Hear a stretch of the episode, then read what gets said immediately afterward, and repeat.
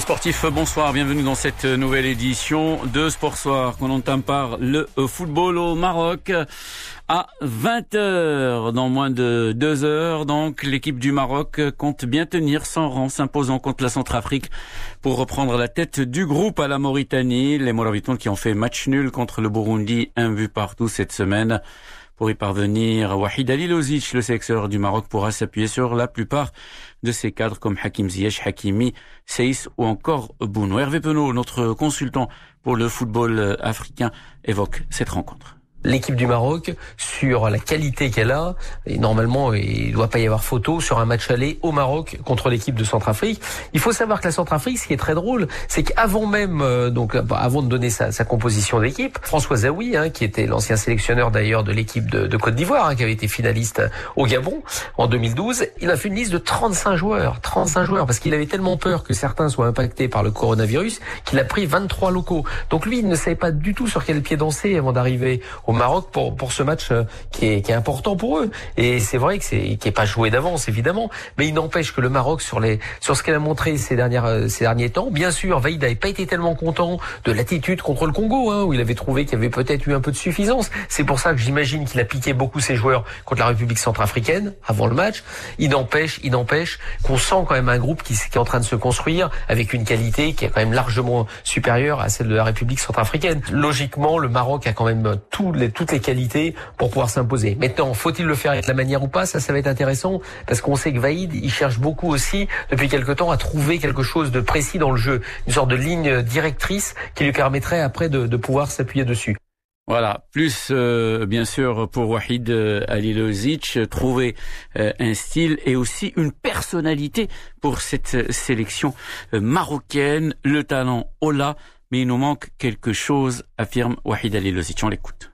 Je suis optimiste parce qu'il y a deux entraînements qu'on a fait, cette équipe, il y a vraiment qualité. Après, il faut mettre mental, concentration, agressivité nécessaire pour que l'équipe plus compétitif possible. Vous savez, c'est pour être ambitieux, il faut compétitif. Pour chaque match, euh, chaque entraînement, il faut essayer de gagner. C'est culture gagne que je veux installer sur certains garçons pour gagner un match. C'est jamais gagné d'avance parce que j'entends, oh, c'est facile. Ben, ça, ça c'est pas facile du tout. Et si on prend le léger, on peut avoir euh, un inconvénient euh, terrible pour nous. Je l'ai bien averti. Voilà, il a averti tout le monde, notre ami Wahid Alilozic, coup d'envoi de cette rencontre Maroc-Centrafrique en éliminatoire de la Coupe d'Afrique des Nations. Ça se passera sur la pelouse du complexe Mohamed V. Ça se passera à huis clos, pandémie oblige, bien entendu.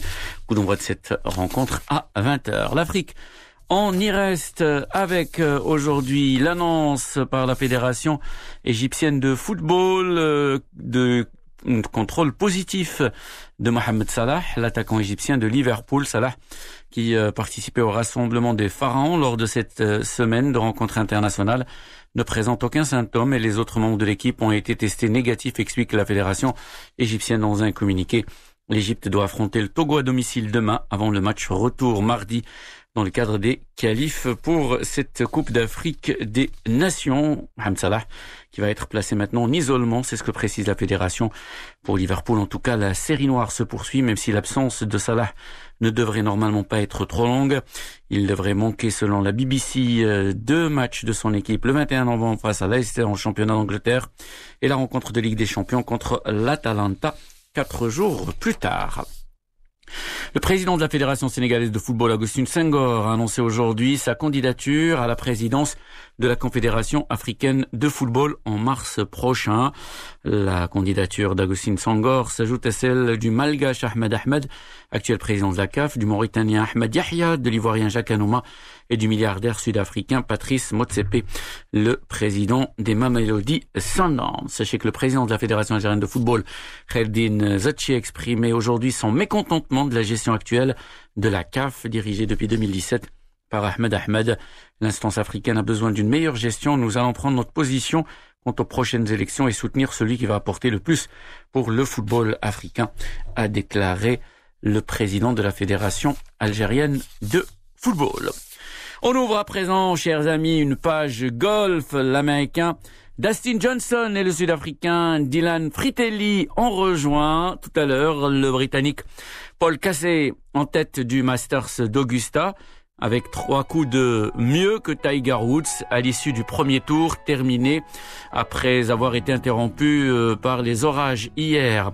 Les trois hommes se partagent la tête du classement à sept coups sous le par après un premier tour interrompu donc hier, d'abord par les orages puis par l'obscurité, alors que 44 golfeurs sur les 92 engagés devaient en finir. Paul Cassé, qui reste sur une deuxième place au dernier championnat PGA, son meilleur classement en Grand Chelem, a été la petite surprise de cette première journée de compétition.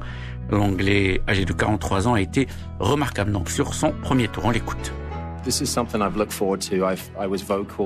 C'est une édition que j'attendais avec impatience. Se retrouver à Augusta, c'est vraiment exceptionnel. Cet endroit est merveilleux. En arrivant lundi, je n'ai jamais été aussi heureux de passer le test de la Covid-19. Paul Cassé, bien entendu, très heureux de pouvoir prendre part à ce prestigieux tournoi et pour la première fois en 84 éditions, Augusta, euh, le tournoi du Grand Chelem d'avril a été reporté à novembre en raison bien entendu de la pandémie de Covid-19. Médien, il est 18h45 minutes, c'est la fin de cette édition de Sport Soir. Merci d'avoir suivi, excellente soirée.